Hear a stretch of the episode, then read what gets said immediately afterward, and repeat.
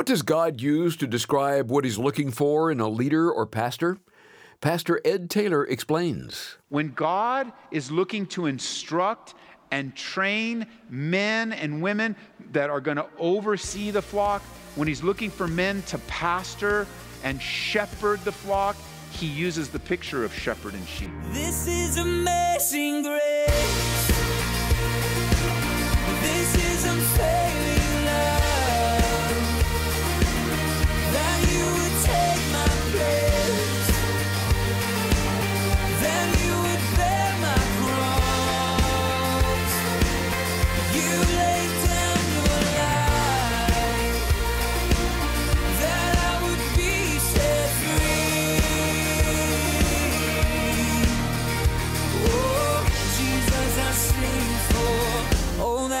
Done for me. What happens when the shepherd fails in his duty to the flock under his care? Tragically, they become prey. Well, today's abounding grace will help us guard against that very real and present danger. We'll get that help as we continue in a series called With, short for With the Shepherd and His Sheep. And we're given an instructive picture of this descriptive relationship in John 10. Let's join Pastor Ed Taylor there as he begins. Would you take your Bibles and open them to the Gospel of John? If you're new to the Bible, the Gospel of John is found on the right hand side of the middle of your Bible Matthew, Mark, Luke, and John. If you'd open it to John chapter 10, as we look at a Bible study that I've entitled Sheep Hear Their Shepherd's Voice. Sheep hear their shepherd's voice. Now, in order to understand chapter 10, we're kind of dropping in to the middle of John's gospel. And in order to understand the significance of chapter 10, like if we were studying John verse by verse, we would have just finished chapter 9. And chapter 9 is both a sad chapter and a very encouraging chapter because it's in chapter 9, you remember, a man that was born blind was healed by Jesus. Something that was really ugly was redeemed by Jesus Christ, forever, eternally changed. This man that was born blind from birth was healed. And what a glorious day this was meant to be. A glorious day that was meant to be like, I mean, this is amazing. Physically blind, and now he sees. His testimony was, I was blind, now I see. And we actually use his testimony to describe our lives in a spiritual. For him, it was physical and spiritual.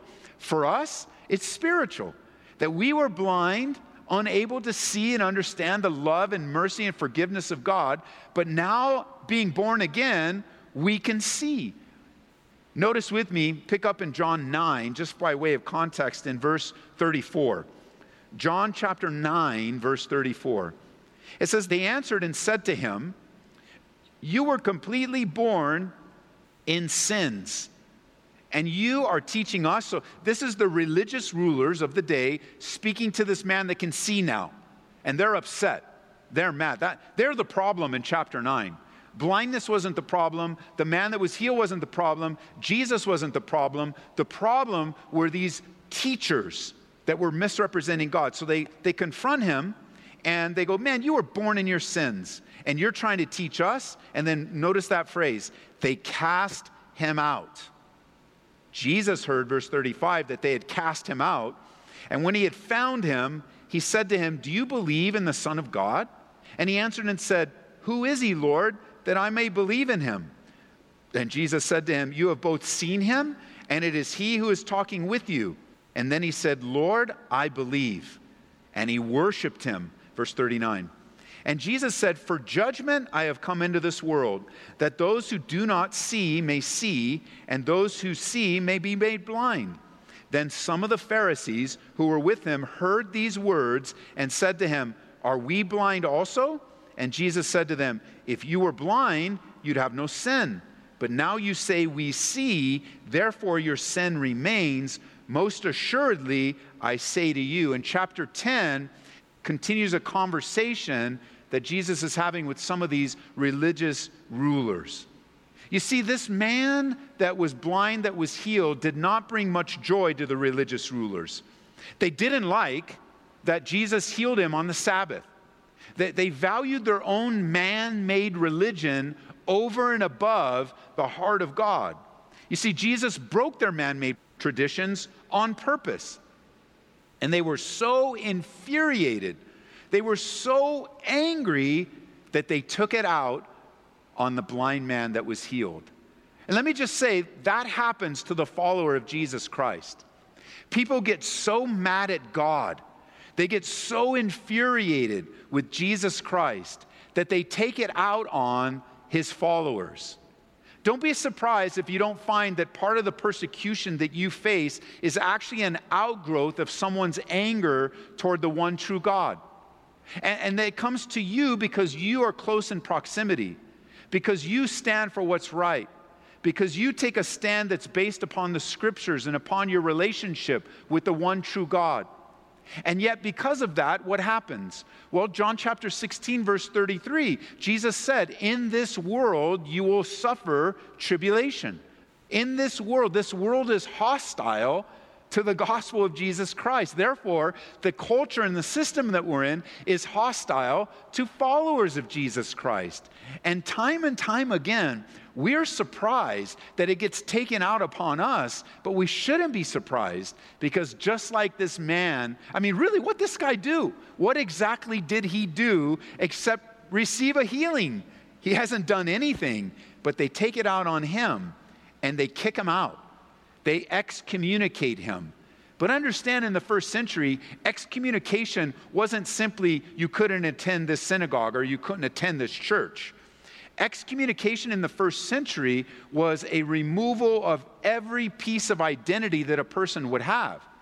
You see, of all the mistakes that were made in the first century, there were still some things that weren't mistakes, and that is the worship of God was the center of life for the follower of God.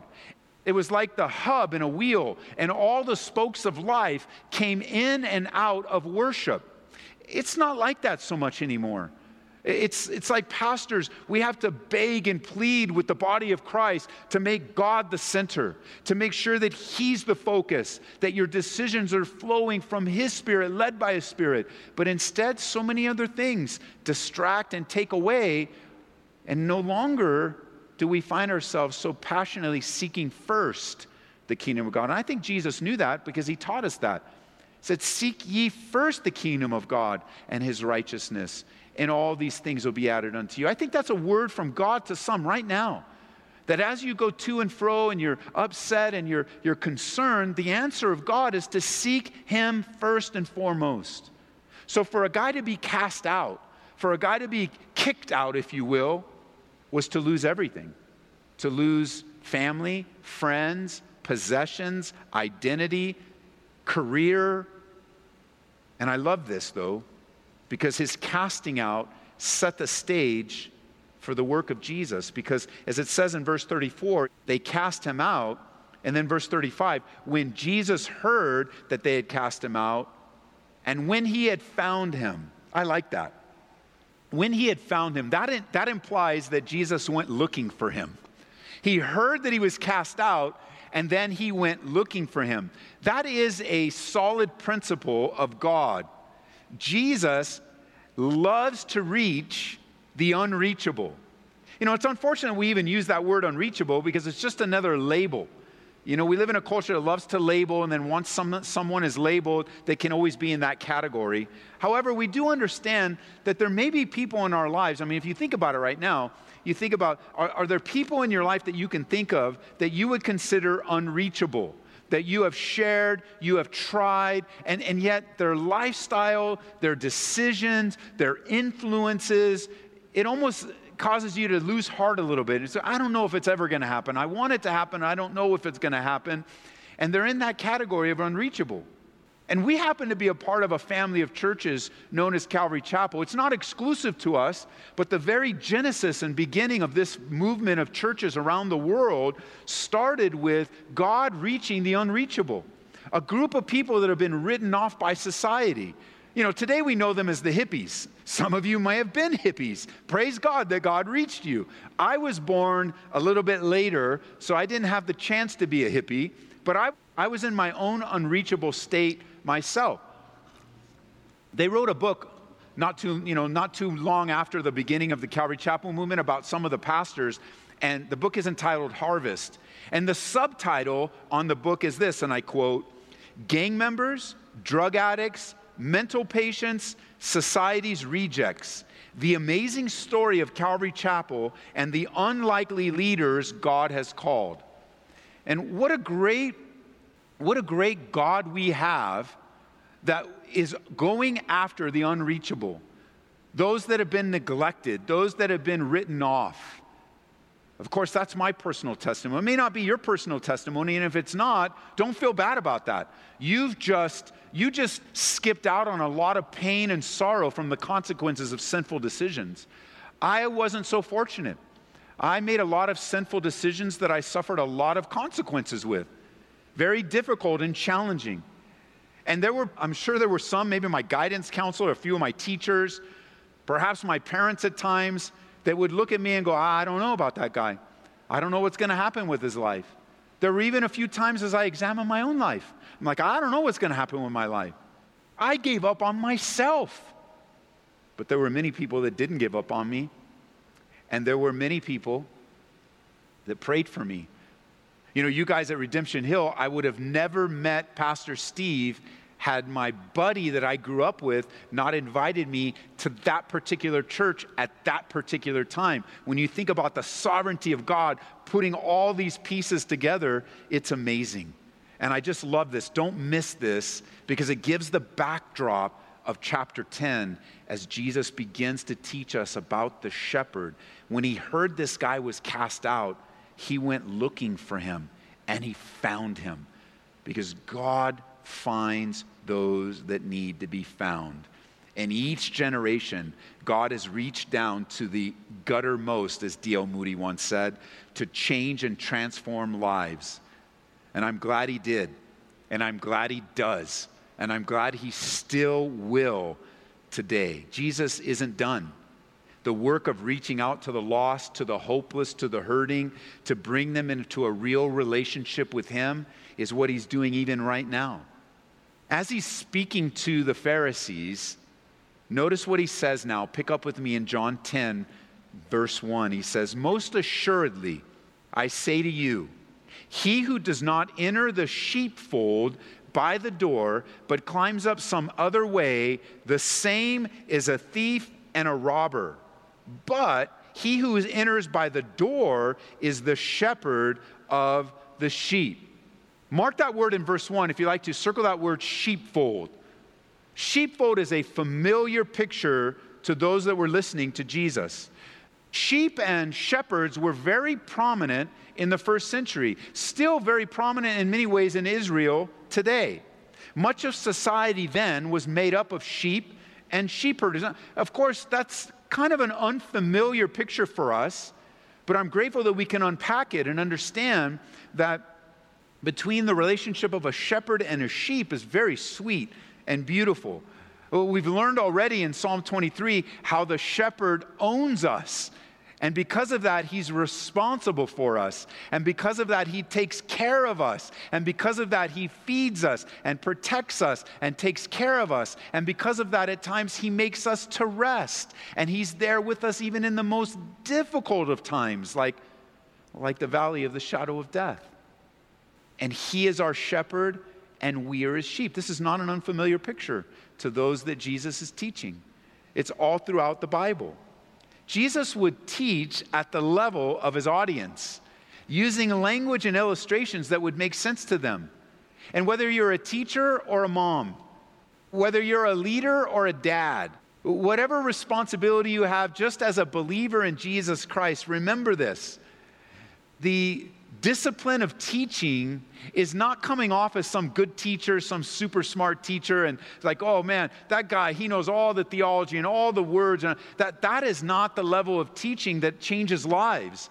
The level of teaching that changes lives is what Jesus demonstrates. He uses, he makes something that's so complex, so simple that anybody could understand. Now, of course, at the end, it says at this place they don't understand, but the problem with the Pharisees not understanding is they didn't want to understand. They didn't want to receive this truth. You know, one of the definitions for discipleship and teaching in the Hebrew is this phrase, cause to learn.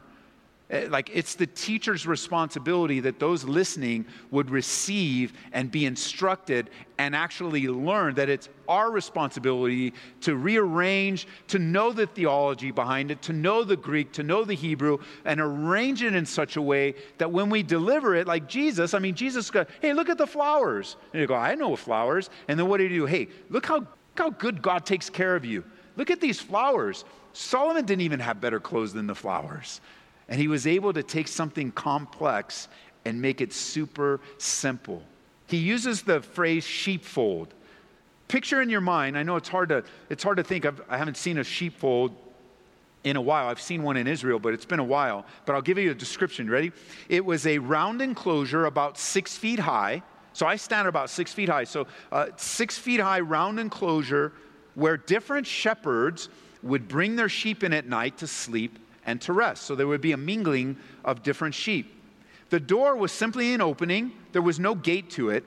And once all the sheep were gathered together, the caretaker would lay down in that opening so that he became the door. No one, no sheep could get in and out without going through that door. Now, of course, there is those that were thieves and robbers. So, so no one could go in rightfully. Like, like Jesus is saying there is a right way and a wrong way when it comes to the sheepfold and coming in and out of the, of the pen of the sheepfold. There's a wrong way where the thieves and the robbers would come in, but the right way was through the door. And no one can get out, come in or out through going through the caretaker, which was the door. When morning would come, the shepherds would return to get their sheep by simply calling out their sheep by name. And in, in a wonderful way, the sheep knew their own shepherd's voice and followed him. And you know, it's throughout the Bible, this picture of the shepherd is used to describe God's relationship with his people. Just jot it down. In Micah chapter 2, verse 12, it says, I will surely assemble all of you, O Jacob. I'll surely gather the remnant of Israel. I will put them together like sheep of the fold. We've learned already, Psalm 23. The Lord is my shepherd, and I shall not want. Psalm 95, verse 7 For he is our God, and we are the people of his pasture, and the sheep of his hand. Today, if you will hear his voice. Same symbolism. And this one is even uh, memorialized in a song that we sing. Our song goes way back as we think about people of his pasture, the sheep of his hand. Isaiah chapter 40, in verse 11. Speaking of God, he will feed his flock like a shepherd. Even here within the body of Christ, when God is looking to instruct and train men and women that are going to oversee the flock, when he's looking for men to pastor and shepherd the flock, he uses the picture of shepherd and sheep. You can jot it down, maybe read it for homework in Ezekiel chapter 34. In Ezekiel chapter 34, God is not only seen as a shepherd, but he also commissions the leaders of Israel to be good shepherds themselves. And he condemns in Ezekiel 34 those leaders that were not caring for the flock and were bad shepherds. Because good shepherds reflect the goodness of God and bad shepherds, and I guess you could say we're not really shepherds because there's only one shepherd, the good shepherd, that we would be under shepherds. And we use titles like elder and pastor and deacon and deaconess. We would be the under shepherds. Good shepherds represent the good graciousness of God. Bad shepherds misrepresent God and hurt people. They're thieves and robbers that don't do it the right way and that choose to take advantage of the flock so the shepherd enters through the door. Jesus, as he speaks to the Pharisees, is not merely giving us an illustration of shepherds and sheep. Instead, he's theologically teaching the religious rulers of that day that had made man made traditions more important than God. He was teaching them that the new covenant has arrived, that Messiah, Savior of the world, has come. You see, a man in chapter 9 has just been kicked out of society by the religious rulers. For what? He didn't do anything. He simply received a healing. It wasn't his disobedience, it wasn't his rebellion, it was the anger and infuriation of the leaders of the day. They were mad at Jesus, they kick him out. He's just been kicked out, and Jesus comes to the rescue as a picture and a type of Jesus coming to the rescue of all of humankind, all men, women, and children.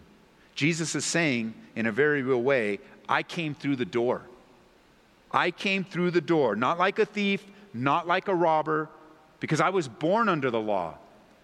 Later, we'll learn Jesus fulfills the law, the only one ever, God in human flesh, to completely keep the law. You can jot it down in Galatians chapter 4, verse 4. When the fullness of time had come, God sent forth his Son, born of a woman, born under the law. Jesus Christ was born under the law and completely kept the law. So he's teaching the Pharisees, they have an opportunity. See, the blind man was blind physically and spiritually. The Pharisees, they don't think they're blind, but they're blind as blind can be. The sheepfold here was Judaism. This is Abounding Grace, and Pastor Ed Taylor is our Bible teacher and the pastor of Calvary Church in Aurora, Colorado. We've just heard a message called Sheep Hear Their Shepherd's Voice, and you can hear it again online at aboundinggraceradio.com. Pastor Ed, your main point today was sheep hear their shepherd's voice. So a question comes to mind.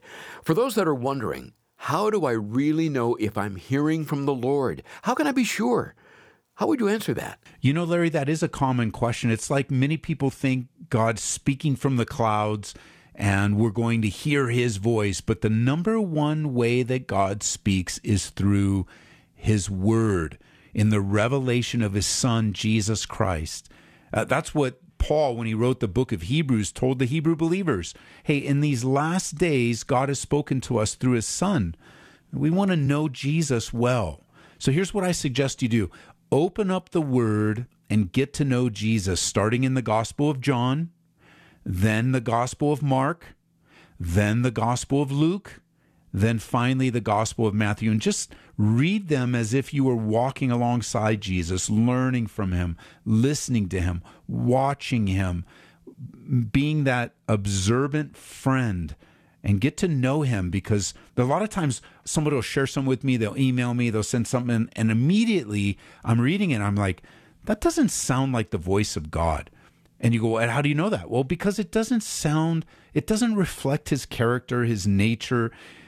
Sometimes very clearly it goes against what God has revealed in the scriptures.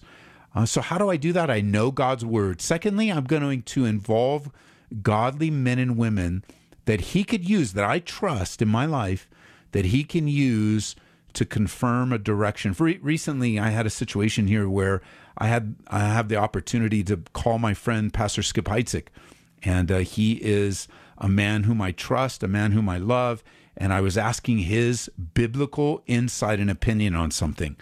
So I know I know what the word says, but I also want to hear it from a man that has walked with the Lord longer than me, uh, is a friend, is a co-laborer, is a mentor, uh, and being able to call and talk to him and just, hey, w- what do you think? And let's pray and have that clarity of discernment and a word of knowledge. So know the word, have a godly friend or two in your life, and then finally you respond by faith. If it if it isn't contradicting the scriptures, then you're going to dwell on what God gave you and you're going to act and step out in faith. And I know the Lord will bless you with that? Great question. Thanks for sharing that, Pastor Ed.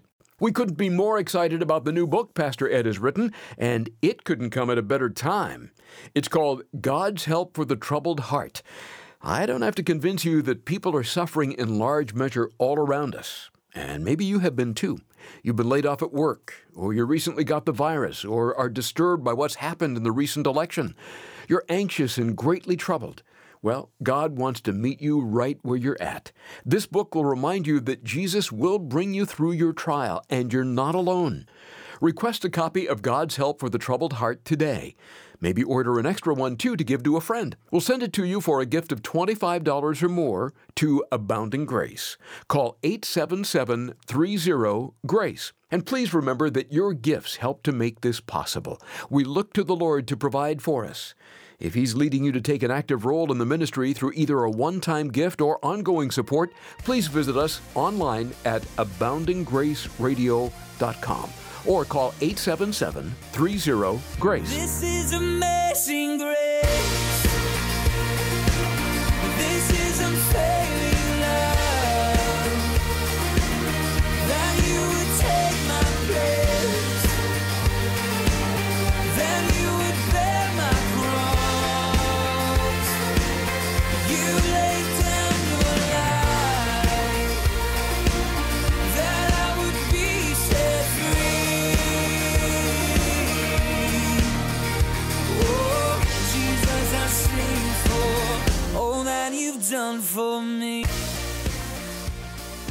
Abounding Grace is brought to you by Calvary Church, Colorado, here in Aurora.